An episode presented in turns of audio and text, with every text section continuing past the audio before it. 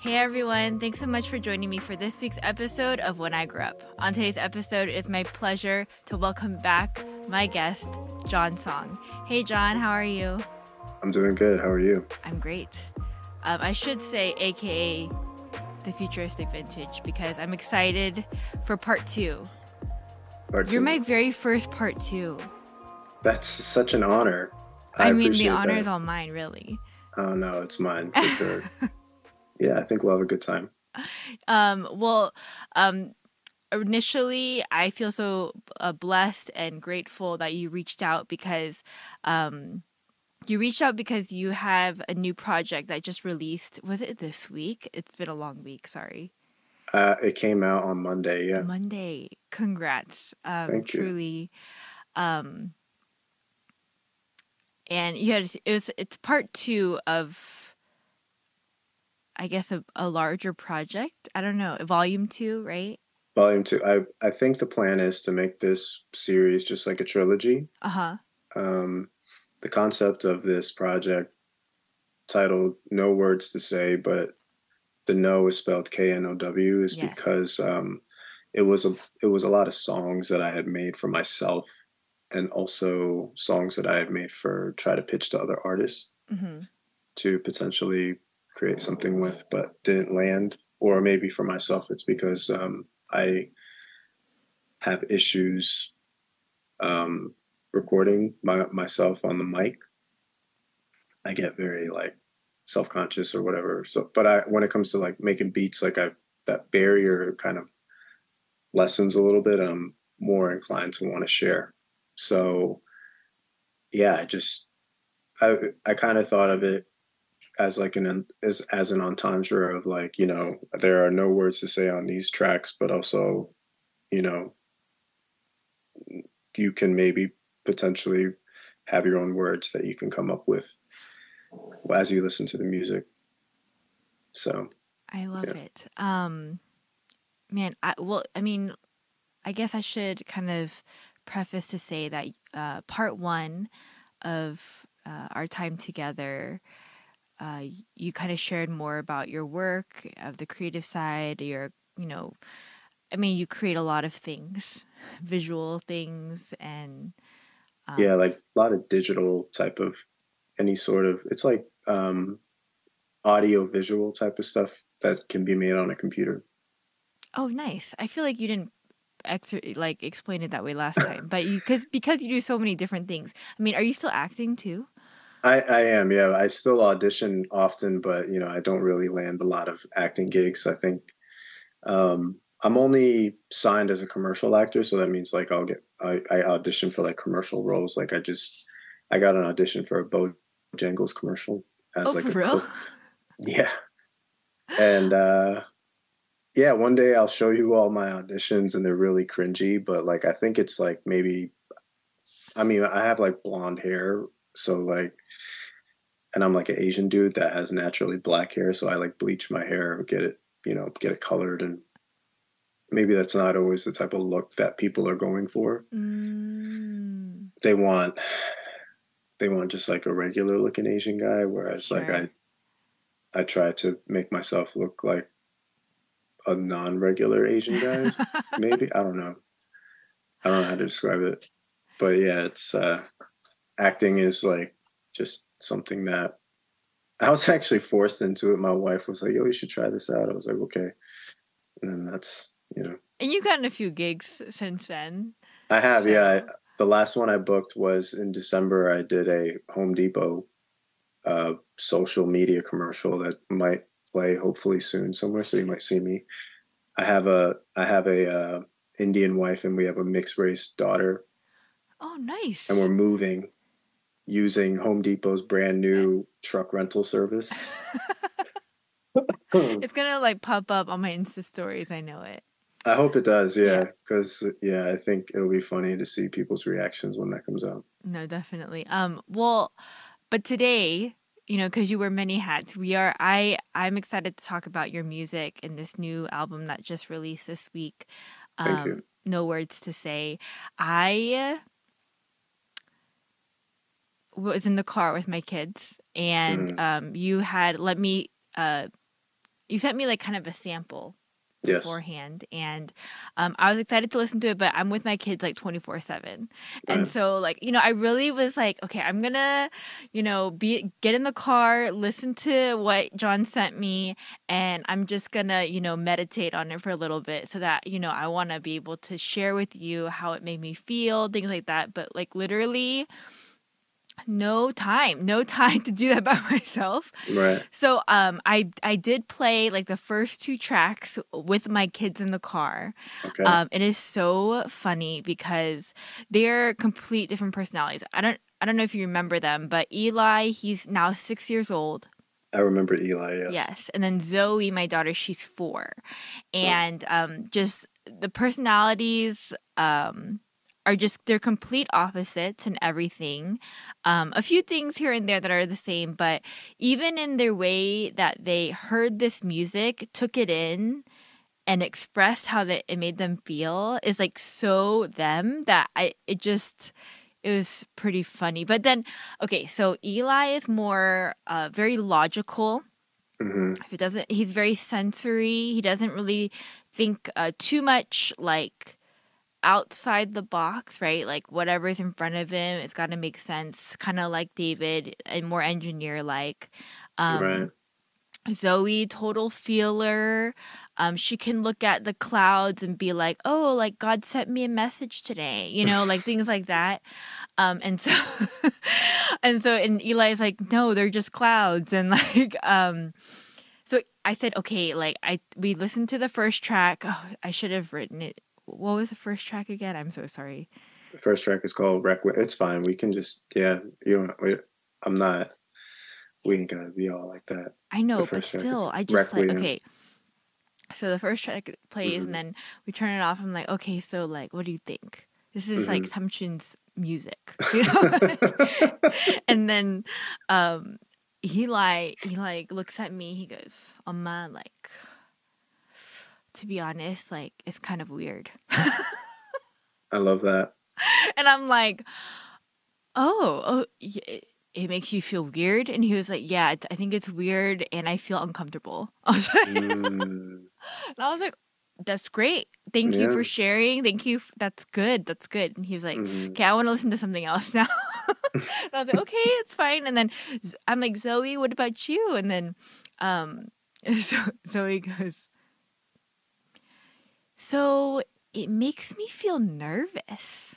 Mm, And I was like, it makes you feel nervous. He's like, mm. yes, I feel nervous. And I was like, okay, I like it. I like it. All right.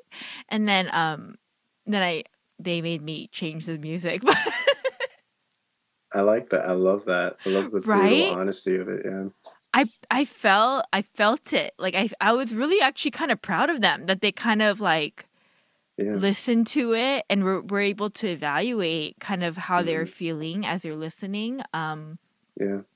Yeah, and I um I finally got time today to listen to the whole thing. Okay. And um sorry, I do I want to hear everything about the album and where kind of some of your feedback of like just the story itself. hmm Um but I hope it's okay that I'm sharing a little bit of how it made me I feel, want. I want to hear what your perspective is for sure. Okay, so just just to disclaim a little bit. So I as I'm listening, I'm like, "Oh, like I don't listen to a lot of music in general. Like I listen to a lot of worship music. hmm Um but outside of that like n- unless it's like with like some sort of purpose, like Mm. someone asked me to listen to it like you, I I Mhm. was like, oh, I don't really listen to a lot of other music and Mm. I got a little bit like stressed. I was like, okay, like I want to be intentional, but then I was just like, you know what? I'm just gonna just gonna relax and listen as I'm driving. And so I don't know much about music, but I do like to dance, yeah. and I Okay. like choreographing things. Yeah. And so with that, I I knew how certain parts made me feel. Okay. And so um I could be completely off on all of it, but you know, there's about 10 tracks. Is Yeah. that right? 10? It's eleven. It- yeah, it's like ten or eleven. Yeah. Okay, and so like um there is a there's a shift. There's a definite shift for me after Crush, Yeah. right? Yep. And so but Crush I listened to Crush maybe 3 or 4 times today hmm because I could choreograph it. Oh yeah. Yeah, like I could I felt this sadness in the beginning. And then it Mhm. moves to like this almost like convincing myself that I'm okay. Mhm. Like f- eh, after experiencing the sadness, convincing myself I'm okay. And then it turns into like a confidence. Hmm And that was crush for me. That's amazing. That's that's exactly what I felt as well when I made it. I mean, that's what that's how Mhm. I would choreograph it, you know, as Yeah. a as a someone that enjoys dancing. hmm And then um and then playground. Is that Jennifer? No, it's not. It's a sample, but a lot Oh, of people. That's It a kind lot of of people hit sounds a little bit like her. so we tried to record Jen's vocals once to like match that, but it just wasn't feeling and hitting right. Mm. So we both were like, let's just keep the sample in there because that was originally a demo that I Mm. wanted to try to make with Jen. Mhm, mhm. but um it's also really high it's a really high and i think i pitched it up the sample a little bit as far as like the uh the uh, pitch of it so we talked about it and then we gave it a shot. I don't think it worked out and then so i just ended up keeping it. And then that's actually one of the older that one i made like that was actually in contention for like volume one for me but i Oh, left it off. yeah because i wanted to work on it more but yeah so i ended up just putting it on this one Yeah, I mean, I really liked Pay- Playground a lot. Um, so there was a few that was like, oh, this is, I feel it in my soul, kind of, kind of thing, Right. and um, uh, yeah. I mean, okay, so. Am I wrong to kind of like say it, it? I feel like it tells a story throughout all le- eleven tracks. no no it's uh, the intentionality behind all of it is very loose there is meaning behind every track that I made. Mm. does it tell a chronological story it does not but it Mhm. kind of like plays into a lot of different memories that I had over the past like three years. Mm. And um, Oh, what about Exit 104? Exit 104 is an ode to Pleasant Hill Road. Yeah, I figured. So Yeah. so I'm like, oh, like I and it's this we it's like It's a very sad song. it is. It's like the beginning is so sad for me Mm-hmm. for some reason, but it picks up a little. Um Let me see if I can find the lyrics that I originally wrote for that. And I can share it with you right now. I don't know if I'll be able to find it. Let me see. Hold on. Um,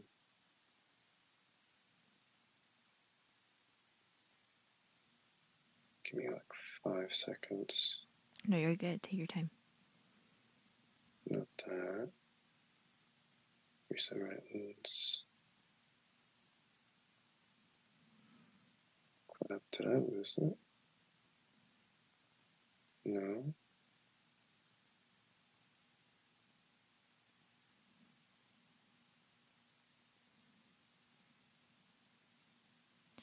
But yeah, I think a lot of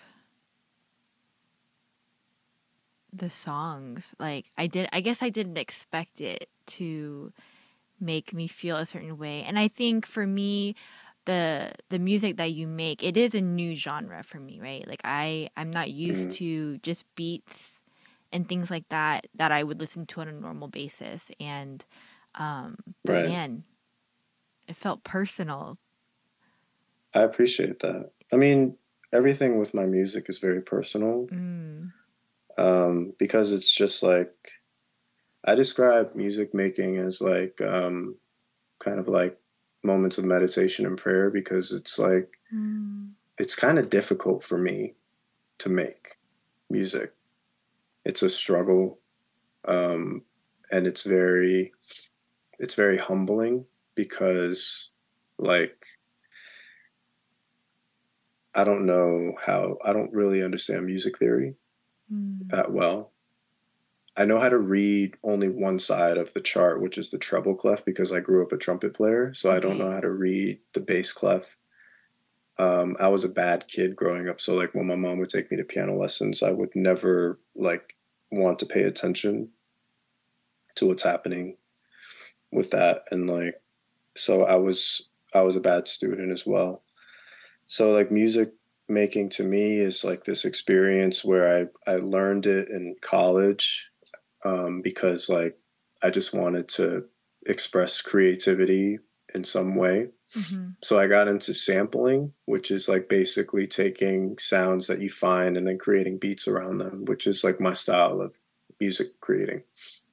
Um, there are certain parts that I do play on like a synthesizer in this particular part and like all my music, but for the most part, I just like find sounds that I like and then I put beats and put drums on it and then create sequences and create like envi- like I call them like sound environments. Mm-hmm, mm-hmm. And then um, I can't find. I'll, if I find it, I'll text it to you. But Exit 104 is actually a song that I wrote about me um, settling down and saying that I'm going to give up on really trying to chase after my dreams and then move to Pleasant Hill and just like start a family. That was Wow, you have to find those lyrics. I can't I can't find them. I I look through every full I must you know I, I now that I think more about it, I must have written them down somewhere actually like in a notepad. Okay. Well, because if you yeah. ever run across them, please take a picture and send it because I I, I will. Know. Yeah what a, what is being said here. Um, wow, that's kind of crazy. Yeah, um, I never I, I, never got the guts to like record the song. Okay, well, I mean, I want to like push back just a little because um, you know what you mentioned just a few seconds ago about, you know, creating music is is can be a challenge for you at times. Like for me, I'm like blown away because I think as long as I've known you or known even known of you, um, I've known that about you. Like you and Jen together, like, you know, making music and and being creative and doing things that like I could never imagine even approaching. Um so I it's fascinating to me that that for you um is your own kind of obstacle and hurdle that you've overcome and continue to push boundaries with even by releasing this album this week. Um, mm-hmm. so like the word, you know how you said like recording yourself on the mic and things like that and yeah. recording your voice is difficult. Like what is that is it like the transparency part or like is it as simple as you don't like hearing your own voice or what is that? I think it's everything. Oh. I don't know. I feel like I feel like that there is a lot of projections when it comes to what people want to see huh. in a rapper. And I feel like the projection that I create when I rap is the type of artist that some people don't actually want to see when they listen to hip hop music. Hmm. Um, but I also think that like I'm also a very harsh critic on myself and I never really I don't think I've ever really created that one song that like I feel like everybody can latch onto because like everything I write is so personal. Like we I wrote I, I write a song about settling down and like raising a family on Pleasant Hill Road. It's like there is only like our community that's going to understand what that means.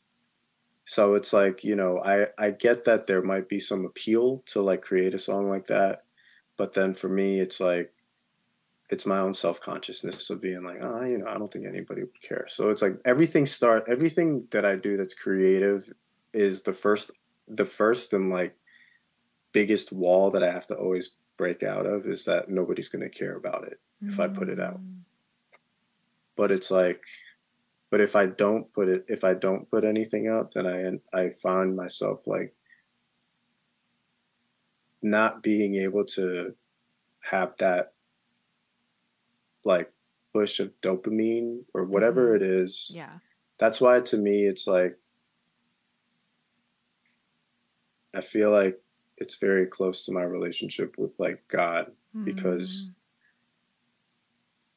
in order for me to really embrace this life of believing in the book, it's not just based off of the things that you think or the things that you say. There's action and there's works behind faith. Yeah. So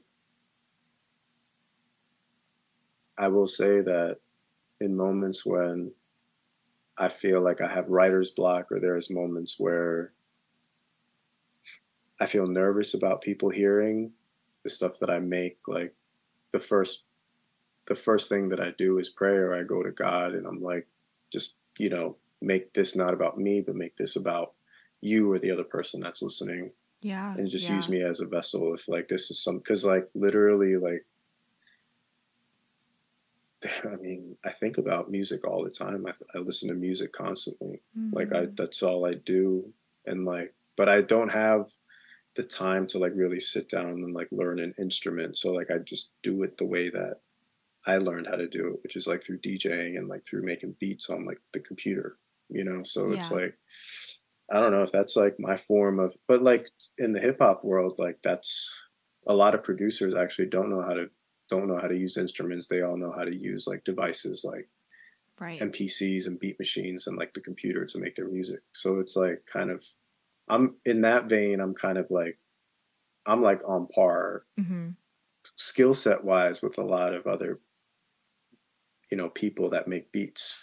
So in that sense it's cool, but like, you know, I still have there's still like moments where I'm like, oh, I want the song to do this, but I don't know how to make it do that in my brain. So it's like I get frustrated or something, and then I sit sometimes like, you know, like but you can see it though in your head.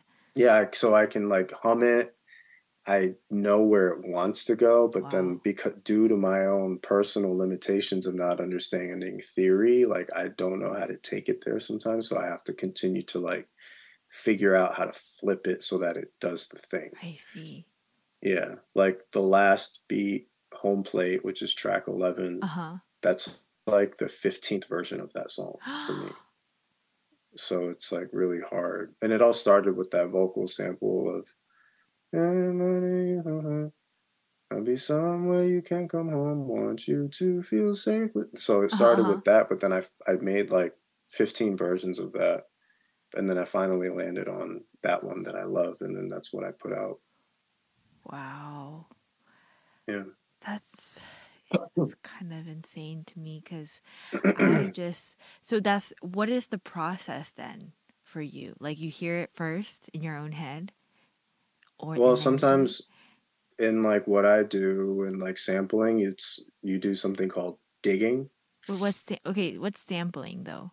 Sampling is when you take either a sound from a, an existing record Uh huh. or you like um I'm a part of a community online called Splice Okay. and Splice is a network of producers from all over the world and they contribute their own sounds that they create. Like wow.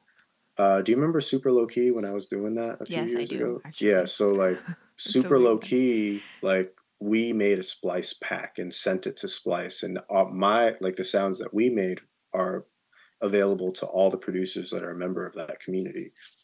So like I use Splice a lot and I and the the cool thing about Splice is that usually if I like sample Aretha Franklin Uh huh. and if I put that music out, I would have to pay for the licensing for the, the use of that sample. And if I get discovered, using that sample without getting the sample clearance, then I could get sued Right. for Okay. damages. But since I'm like, uh, since I'm like a nobody producer that only has like 160 listeners on Spotify, like I don't think they'll come after me. But still, it's like the principle of not having the permission to use somebody's somebody else's song to make Mhm. a beat Mhm. is part of the reason why like it was so difficult for me to release music.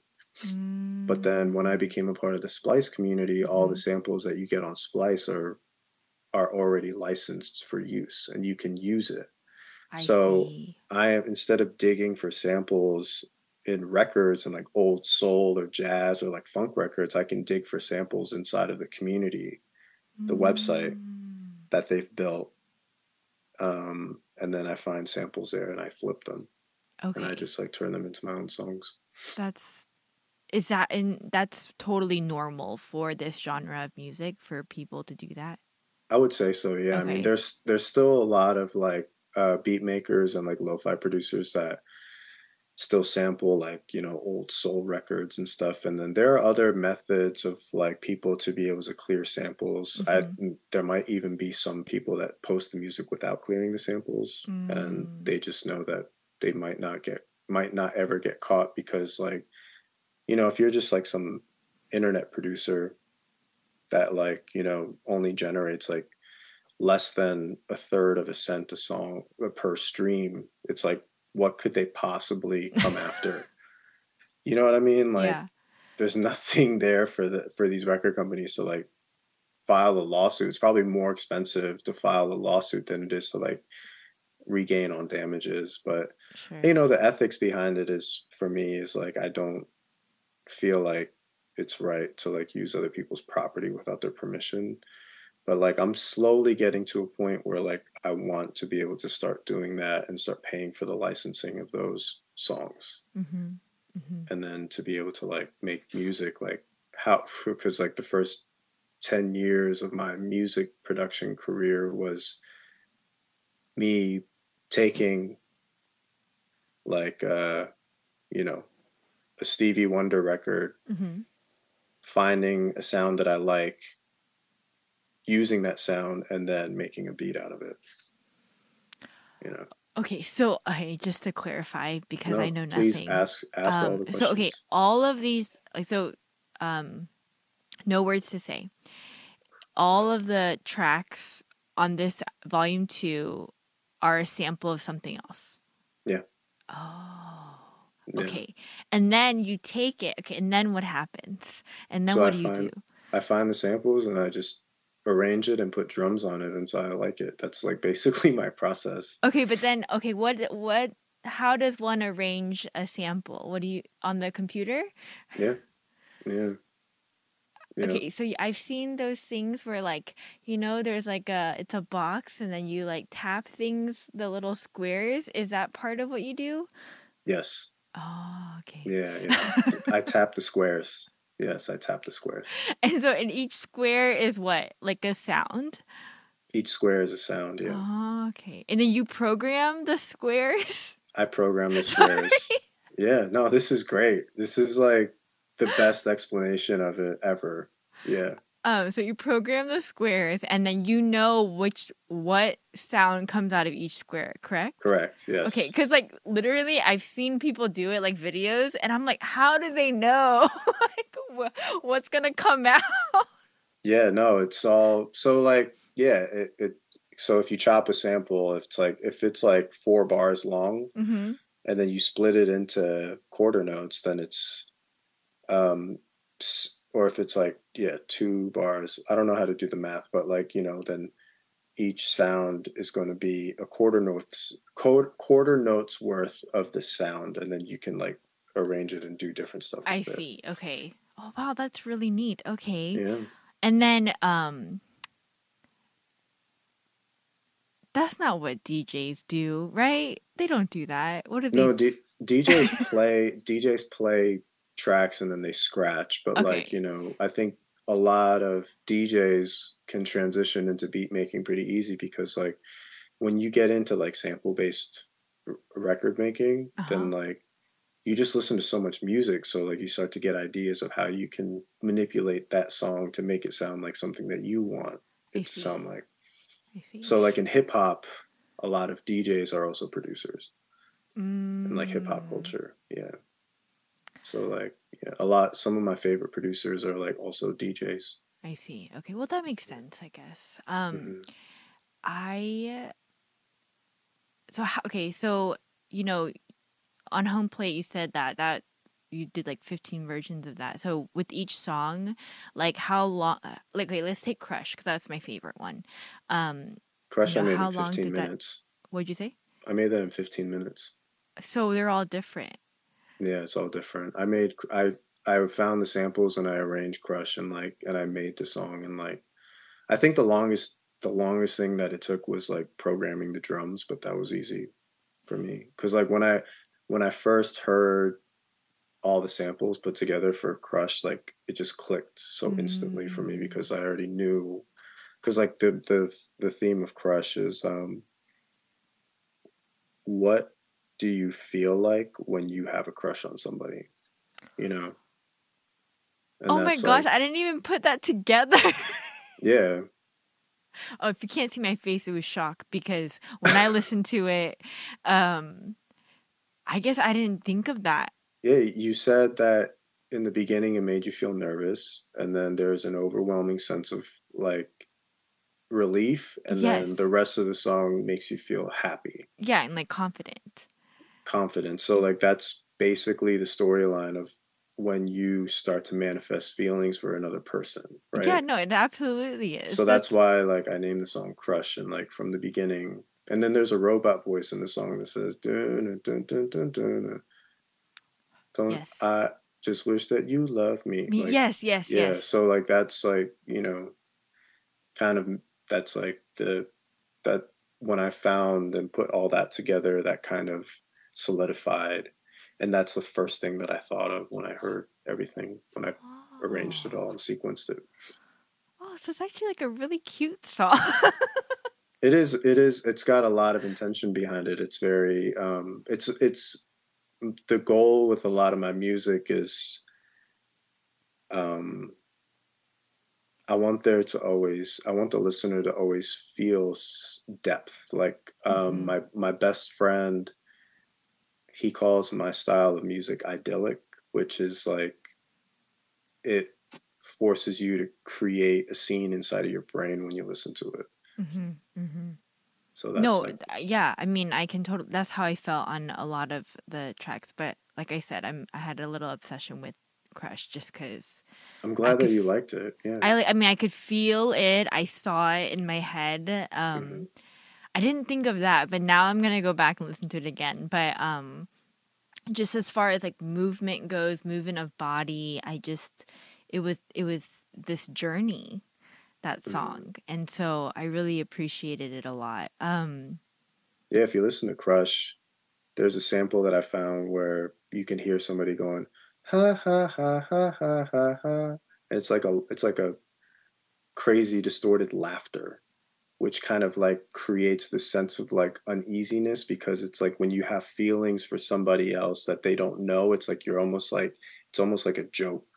And it's like you playing yourself because like you don't know what to do with these feelings. So it's like, you know, people if they find out maybe that you have a crush on somebody your friends might laugh at you for having those feelings so it's like everything behind that song is just very intentional behind like these manifested feelings of this like angsty love wow, you know? And i think like i've been married for like 10 years now and like you know That's I haven't- had a crush on anybody in a really long time so like maybe that came out because like it was uh, it, revisiting feelings of my childhood Mm, that i used to feel. Mhm.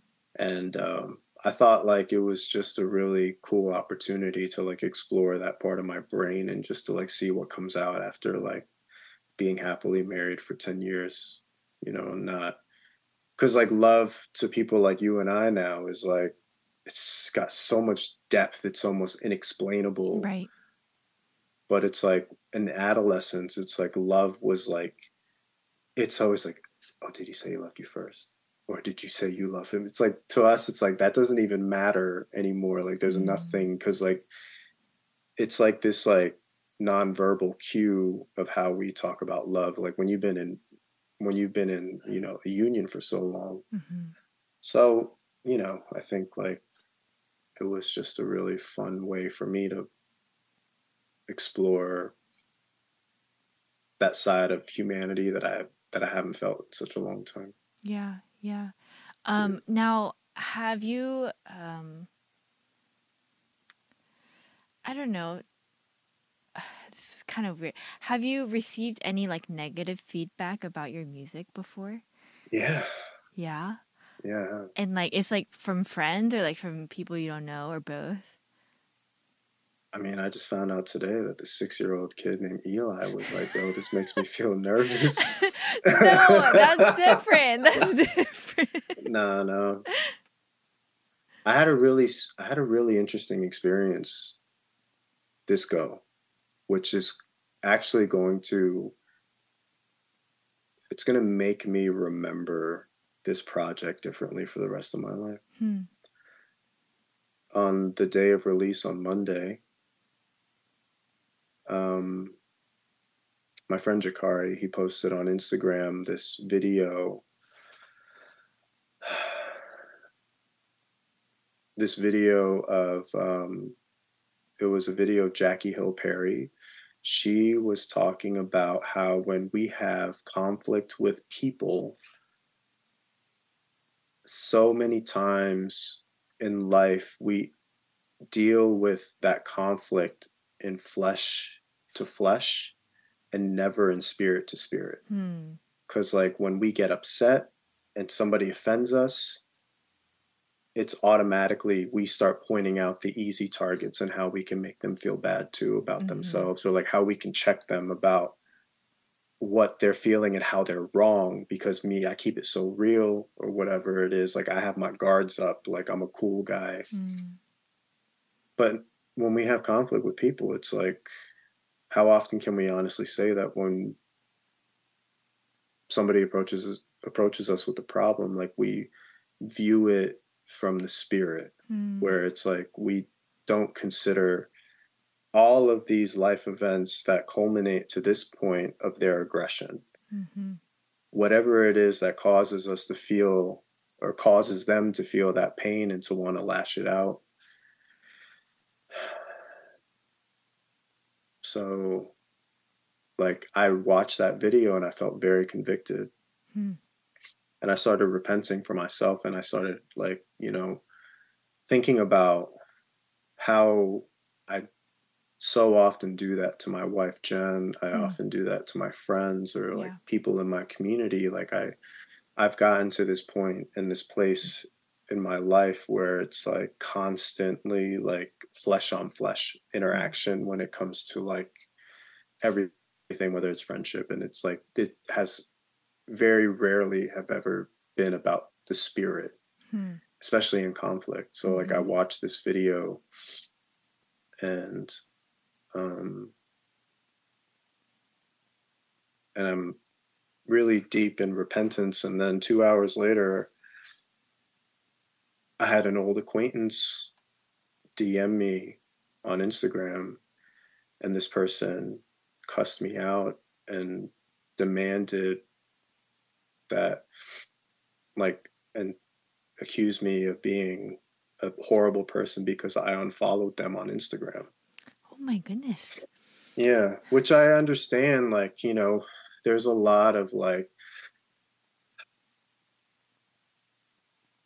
it can be really tough for some people to like disconnect the meaning of what social media is. For me, social media is a platform to be able to just tell my story as an Right. as an artist or an individual. hmm yeah of course my friends are on there and i i do a lot of communicating it's also a place where i handle a lot of my business like you and i communicated Right. on instagram for this podcast Yeah. and that reminds me i need to get your number but i think i have it we'll, we'll figure all that out later um so i understand that like you know and then you know there are moments where like social media has made me feel a certain way as well absolutely. Yeah. you know so i understand you know Mhm. and like but it's it's just the the timing and this person was calling me fake this Hmm. person called me a loser this Hmm. person was using a lot of really aggressive words and like was challenging me and making me like feel really sad you know? But like had i not ha- if if like that's why i don't believe in coincidences and i believe that god used this project for me to really help me to solidify my purpose in life which is to like continue to you know chase the spirit when i interact with people or when i have when i form bonds with people to not make it surface level to make it very to the goal is to always have depth Mm. and to make sure that they know that if like we need to talk about something and if it's about enriching the spirit and like making you feel like that you are you know somewhat in the right sense of like in the right path as far hmm as morality whatever it is that hmm like you know all of that is on a huge spectrum but like more than anything it's just like the kindness and just making sure that like i do my best to spread love to people whenever i come up and meet them um this person on social media i oftentimes will you know do an audit of like my followership or whatever and i will sometimes unfollow people that i feel like maybe have moved on from instagram or that are not active in posting on instagram so Sure.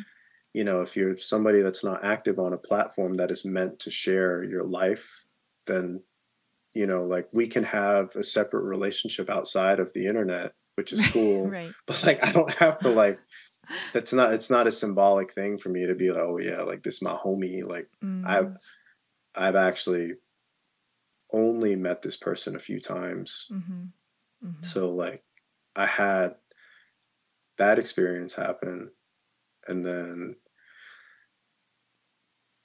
you know and then god allowed me to view that video before on instagram of all Yeah. places for me to be able to be blessed with this message of like you know really being somebody that chases after the spirit and conflict rather than you know um conforming to the flesh Yeah.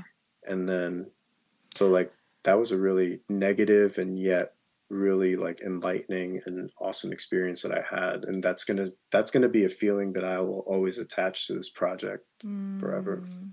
No, I mean, I thank you for sharing that so vulnerably, John. I, um, I mean, I brought up the question in itself too because, I mean, in the sense of in the world that we live in today, right, where Mhm. we are on so many different social platforms where we are putting ourselves out there and um, you know your music like you said is something personal to you that you've poured out and um, allowed us in.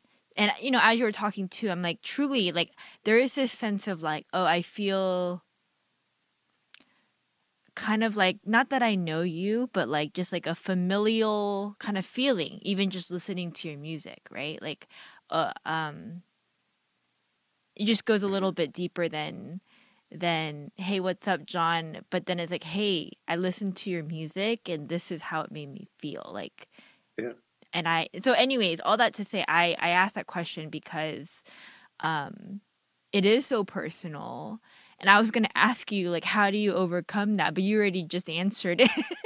Like, um but it's so hard. I mean like last year for me was kind of crazy just the stuff that i felt like god was bringing um, to the surface in my own personal life and um yeah i think what you said what jackie jackie said to my girl she's so great but um sh- you know that is so relevant you know especially in, in today where it is always like hey you did this. Oh yeah well i I mean that's just like you know like it, like we're we all check our receipts and make sure that like we're not the ones that did any dirty things and like we try to fight it but it's like you know i think so many times like jennifer said this it's like a lot of times when people are in distress it's just you know they're projecting things that are basically so they use us as mirrors it's maybe something that they're feeling on the inside that they don't necessarily know how to deal with on their own. So it's like a projection, you know, like Yeah. I mean, like I'm I'm very guilty. So that's Mm. why and that and another aspect of this is like, you know, to raise empathy and to like, you know, be there for people in our community Mm-hmm. because like and that's another aspect of this whole project is to like cuz you know like I realize what God is like really showing me through my music is that I want to create music to help people think and to help people reflect and to help people like have emotion and to maybe put them in a place mentally and to see a vision of like what that kind of brings because that's what the music does for me Mm-hmm. when i make it i see visions with like not, not like prophetic like i mean i, I just I, it's like it's idyllic like you know like for playground i when i made that song i felt i felt like oh this makes me feel like a kid on a playground It does. And so no, that's I why mean, i named it playground yeah I mean, you know, I know it, the word is not prophetic, but I get what you're saying. I, I Yeah. completely know the vibe of what you're saying in the sense of, too, like, Mhm. It's like you know, like when you know, like when you know your pastor crushed it on Sunday with the Right. sermon. It's like that same feeling. It's like you know they did something right by like you know creating something that makes people feel a certain way, yes. or it's like it's um there's conviction. yes. You know, that's like what. I like. Every song that I put out, there's conviction into why I feel like it's worthy enough to be released into the public. You know, stuff like that. Yeah. Well, I mean, I have to say, you know, everything you just said and the purpose of why you are creating this space, I felt it, you know, throughout my day today. And I can, yeah, I'm really be a testament to that because on a, my life these days has just been go, go, go, go, go, not stopping. And I'm thankful for it. I am grateful. But today, I think it created this pocket of space where I could, I was like, oh, this is how it makes me feel today, you know, and I'm, um, so yeah, I mean, I think everything you just said, it is doing that, at least for me. I'm sure it's doing it for most other people too that's listening. Um, uh, John, I was wondering if we could talk more a little bit on like kind of the the technical stuff that you've or I, I don't know if you call it technical stuff, but just the Mhm. stuff that you've brought to the project to even like help um more people be exposed to it, but including like the visuals that have been a part of this. Um there's like Yeah. a short is it a music video? I don't know. You call it a music video? I don't know what to call it. It was so you're. I think we're referring to like the promo videos. That, The like, promo videos, I guess. Yeah. Yeah. Yeah. Yeah. Yeah. Yeah, yeah. Um, but I mean, Um, there's one. I which there's like a three minute one too. That's that's the video for Crush. Yeah. Is it? it is. Yeah. Oh gosh, I'm sorry. I like. I don't know If, what if that's your favorite song on the project, you sh- should check out the video, the interpretation of that. So um, the the whole series of videos that I created was inspired by the parable of the talents. Oh my goodness. I mean, I saw the first promo. I like. I um, the one where you're in the car. and I receive money. Money, yes. The means of which I receive the money is undisclosed, but I receive money, so I receive a blessing. Oh, And then in video two, I squander my blessing. Video three, God decides that I'm not worthy of the blessing. And then video four, which I have not released yet, is right. um, basically my demise. You're a genius. No, I'm not a genius. It's like, but it's just something that's been because, like, you know, I've been feeling so conflicted on the inside because, like, God has truly answered the prayers of my life, Blair. Like, Mm, I've, I'm so blessed. mm, I've been, I've become so blessed with like my career. I'm actually doing what I said that I would do against my family and like m- a lot of people's wishes in my life. Like, mm. there were certain even certain individuals like very close friends that I felt like that wanted to hinder me from living a life of being creative. Mm. And the fact that I get to base all of my income and all of my projects off surrounding creative work hmm is like it it humbles me so much and it like helps me realize that like God really has blessed me with so much but like I get scared because sometimes I read the passage in Matthew I think it's in Matthew Parable of Talents yeah sometimes I read the passage in Matthew and like I become frightened because like I realize it's like I don't know am I like am I doing right by what my real mission should be, which is like helping, you know, doing like kingdom work or whatever it is that you want to call it. Sure. Being, because it's more than just being a good person. It's like sometimes like being irrationally sacrificial towards something that, or some something or somebody, you know, that like for instance like when i had that when i had that confrontation online with hmm that that person on monday like hmm in the text box like i'm asking if this person wants to go have a drink have a cup of coffee hmm saying i'm telling this person i apologize that we never got to make this work or spend time together. Hmm but there's still i and i'm saying in the text that there's still time for us to build a friendship. Just give me a chance. Mm and then i show my friends and my wife the conversation my friends are like bro you are this is too much like you know but like, like, what are you doing? yeah like you should just, just block this person this person is this person is being horrible to you Mm. cursing me out calling me a loser telling me that i'm fake calling me a false prophet all these things that are just inc- incredibly Man, offensive this guy, this person really had a bad day. My goodness.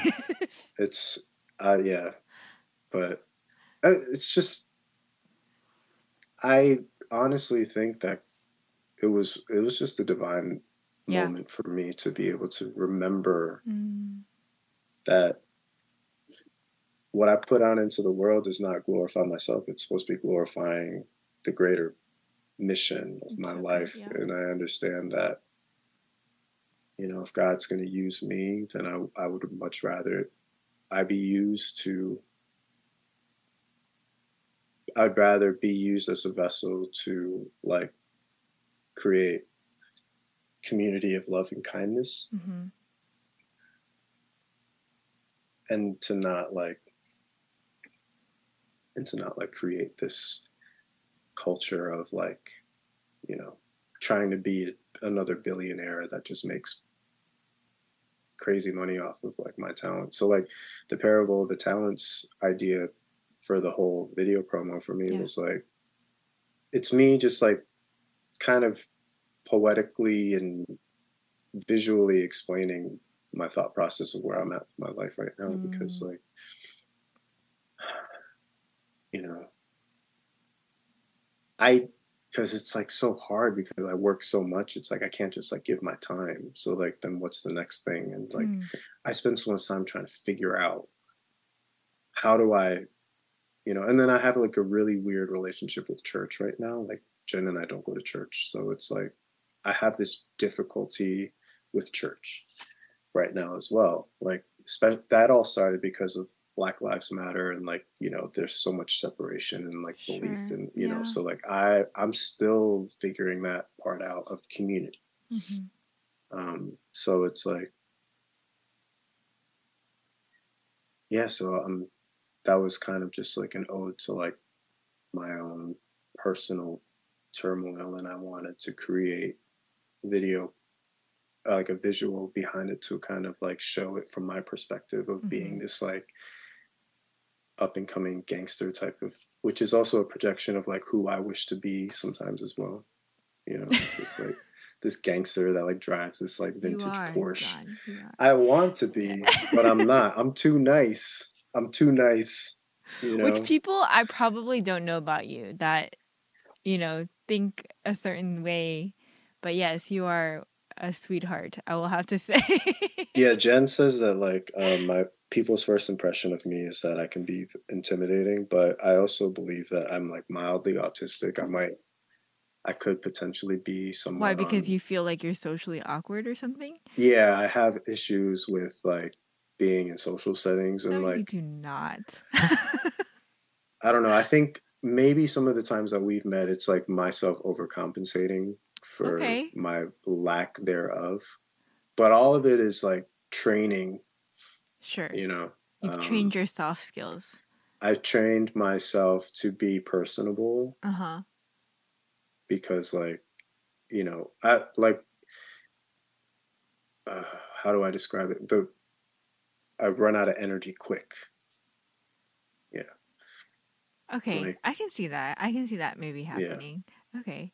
Well, okay. Well, what I was gonna ask about the videos, but that was that was amazing. I, um, when's the fourth video releasing? I was supposed to release it yesterday, but oh, I, I fell asleep. It happens, man. It happens. I don't know. Um, I, I got. I should probably. I should probably put it out like I think it might be too late today, so maybe I'll put it out tomorrow. tomorrow. I have a, my day off is tomorrow, so I'll probably put it out tomorrow. Nice. Um, is good. Friday's a good day. yeah, Friday's a good day. It's yeah. perfect. Yeah, it's good. Um, but okay, I I am curious though, like how the even that like process. Like I I watched these vi- promos that you did, and not just you, like other people too. Um, mm-hmm. just kind of in our community. Um, I mean, it seems like a process it's painstakingly like difficult to create stuff sometimes like that you yeah so uh paul when sharon sam cho they the three of them form poly studio which is a production company based out of here in atlanta that is uh, asian run oh, wow. they are all three of them are collaboration um, staff alumni that form their own production company. Okay, okay. Yeah. Actually, I think Paul helped me out with something. Well, he Possibly. did. I think he um did Eli's tour video. Possibly Paul. Think, yeah, Paul's Vietnamese, very handsome Vietnamese. Yeah, guy. I think um I reached out to somebody. It might have been even you. Possibly, maybe. And then be, um yeah, but yeah. anyways, that but eh, okay, so he so the three of them um have a video production, production company. company. then? Is it what it's yes. called? Okay. Poly Studio. Okay. Yeah, video production company. Nice. And and so um when you bring ideas like this to them, do you guys like storyboard them out or like even like locations? I'm like, where are you guys? What is this? so in the first video, it's the back parking lot of a dance studio. Uh huh where they were filming another music video that they also posted on their page. Oh. So like they had a they had a two hour break where the dancers needed to do rehearsal and I was like, yo, Paul, I'm gonna pull up. My friend Chris has his Porsche. We're gonna film this thing. So like my friend Chris, like my friend Chris brought his Porsche. We parked it we parked it behind the dance studio. Paul's like, all right, bet, cool. We're gonna come outside. We're just gonna bring the cameras. We're gonna do this shot. And I'm like, okay, this shot's super simple. I'm going to be waiting in the car looking nervous in my friend's Porsche because that just looks really tight. And then uh, Sharon's going to drive my car, drive in front of the camera, drop off a bag of money. Uh-huh. I'm going to look at the money, and that's going to be the end of the video. Okay. So like that's just like something that we I wanted to do, but that's also like from like a spiritual perspective, that's like the beginning of the passage where you know so am i the one that receives like the largest sum the middle sum or you know so like everybody actually everybody receives the same amount, right? Mm-hmm. It's what you do. The first one, it's what you do with it. So I am the one that does nothing with it, right? Uh... I receive it, I do nothing with it. And I in video two, I squander it because like that scene, um, you can't really tell, but on the nightstand next to my bed, there's a lot of like drug paraphernalia. No, um, you can't tell. I don't remember that part because. I think what stands out to me is is you and Jen. Yeah. So that was us. Like we're in this nice house, and like you know, I'm just like looking like crazy, like I'm probably hungover or whatever. So like that's like a representation of me squandering I it. see. That part we rented a house in this in the west side of Atlanta. Okay. Um we rented a house and filmed that scene and all the rest of the three scenes for my video promos in that house. Okay. Okay.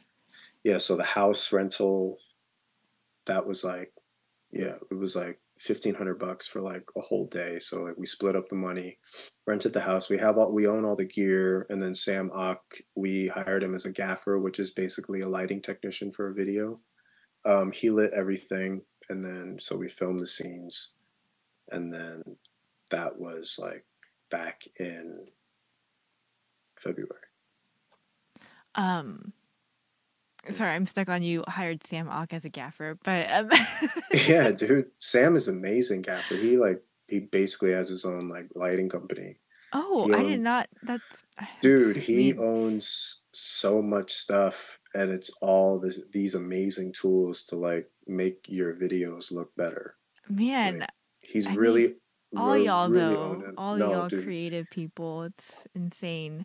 Sam, um, yeah. Well, I mean, I guess it would help you that since that's kind of your job, anyways. Like, like right, like to you already kind of see what you want. So does Yeah. it help you kind of move things along in the vid in, in making these promos and kind of stuff? Absolutely. I mean, it's it gets easier every time that we do it. Mhm. Um, I think so. Like in our, in I guess in our industry, we call it testing, Okay. or we call them spec shoots. Spec shoots is more like doing a free shoot for a client because like you like their product or whatever it is. Testing, test shoot is like where we come together, create dope scenes for us to be able to film, so that we can test new techniques and new equipment. Ah, Okay. So for those, it was testing new techniques for how we can visually tell a story, and that's the story that I came up with. It's amazing. The yeah, In the third video, it's um crash. someone comes in, right? yeah. So the third video, there's a cat burglar. Shout out to Jewel Bal- Jewel Ellis. She's a ballerina that I worked with in the past. Oh. Um, yeah, so she breaks into my house and takes my money. takes and then that- money. Yeah, so she she's a cat burglar, but then the way we filmed it, it's a one shot take of the whole scene happening. Mm. So she yes, comes it- into yes, the house. yes. Yeah. So all actually everything that we did is one sh- one shot because Paul wants to continue to further this concept of take doing one shot takes. Um, which is incredible. If you really- don't know how incredible it is, it's actually amazing that he can do that. it's so amazing. Like this guy is he's honestly like so he's very talented with the camera. Like all three of them kind of fit perfectly in like their own little pockets when it comes Mm. to how they run their business. But like Paul being the main camera operator, Mhm. um, his technique behind doing all that stuff is amazing. Like the way he rigs up his camera for all that is just like beyond anything that I can understand. Mm. He's like an Um, acrobat, honestly. I, was it you that posted that? Someone posted like him when he was filming you and Jen on the bed. Mhm. Was it? Yeah. Was that you? No, that was Poly Studio. I reshared that, but like, Okay, yeah, okay. you can see the behind the scenes of like him doing Maneuvering. Yes, Yeah. like literally doing acrobatics. I felt like. no, it's because you're like holding this like hundred pound machine off of your chest, and you Mhm. have to like create this stuff. This, Now, does like, um their studio also edit everything, or did you edit it? they edited these? Yeah, Okay, Yeah. nice. yeah, Mm. yeah. It was Um, cool. So, is it normal for um an artist like you to do these kind of promo videos when album releases? Yes, absolutely. Okay, Because you want to create interest around the project. sure. you want to create some sort of like lore or story behind it. Um, I feel like it's just necessary because like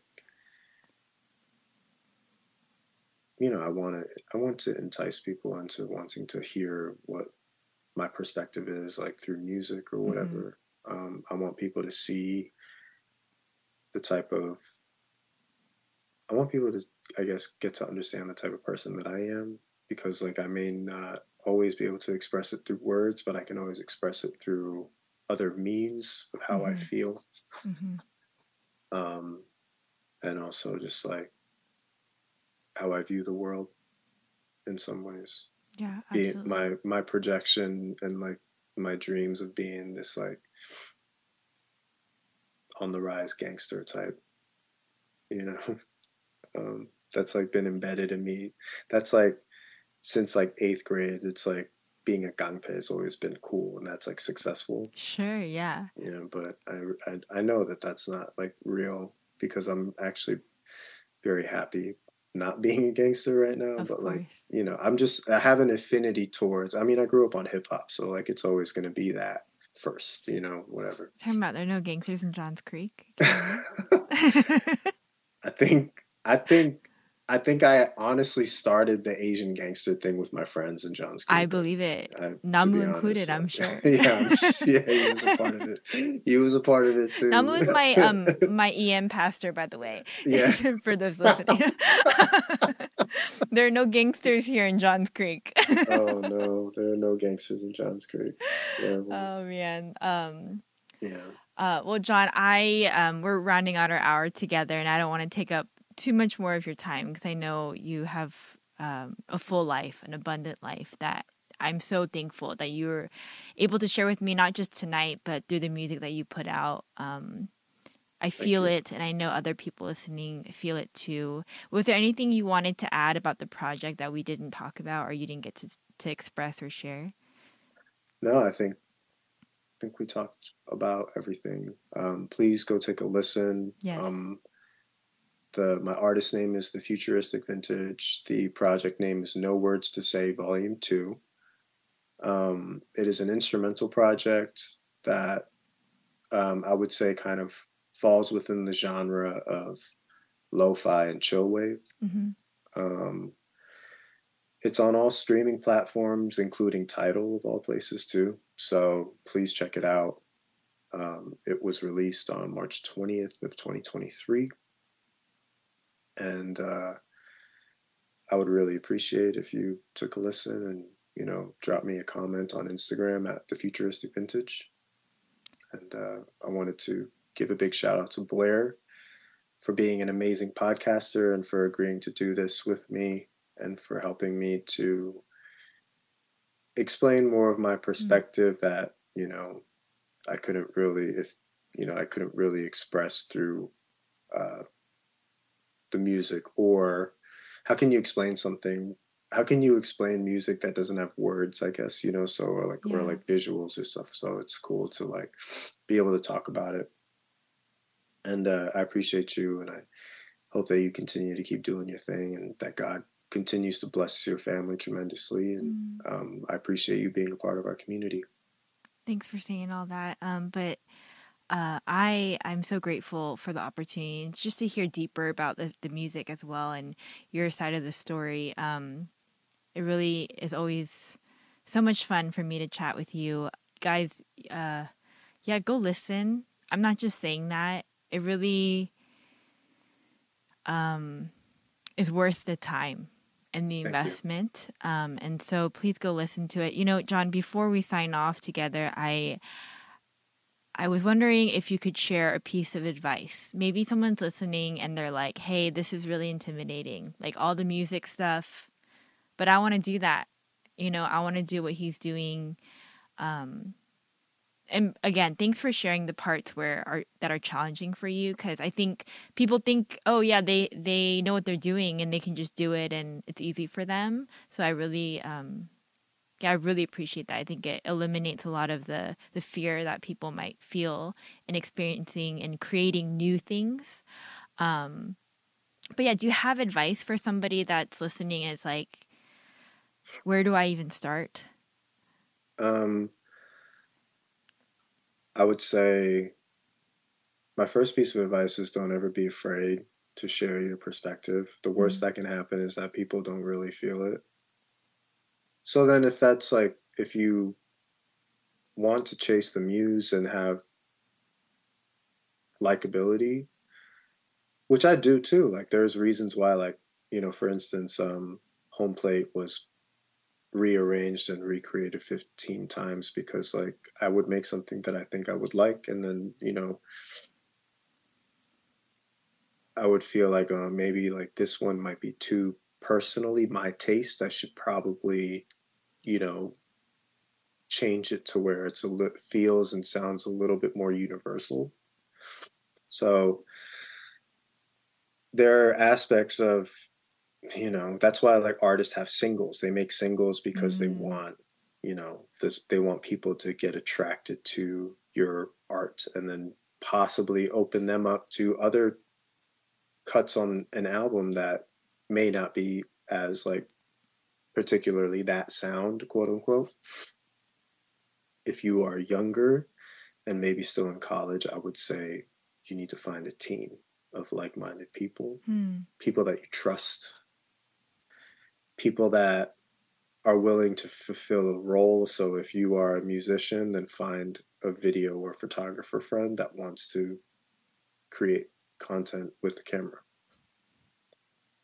and then from there you need somebody to work on the logistics. So you need to find somebody that like maybe that has no creative bone in their body but wants to live the lifestyle. So like that could be your first manager. Mm. everything about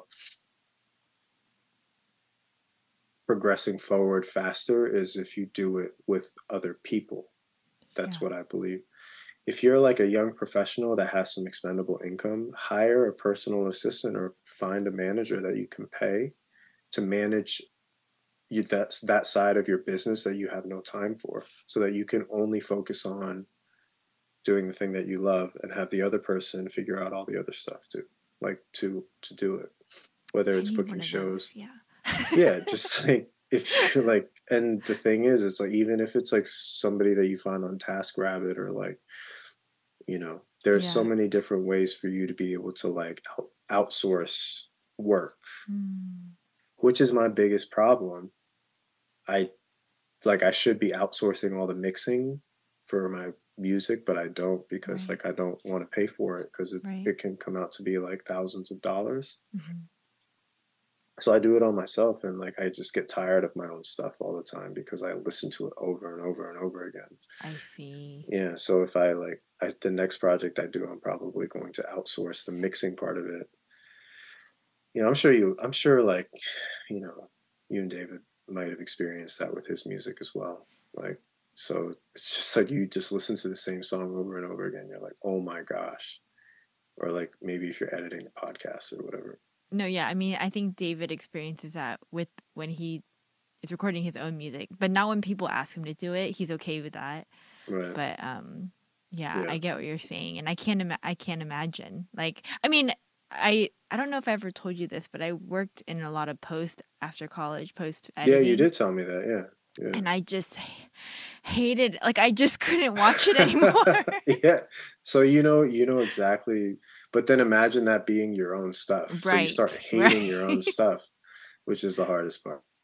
So like yeah, like for young professionals, if you are if you have something that you want to do, but like you find yourself never having time, then like hire a personal assistant find some like find somebody that can help you with the small stuff so you can focus on the big picture stuff mm.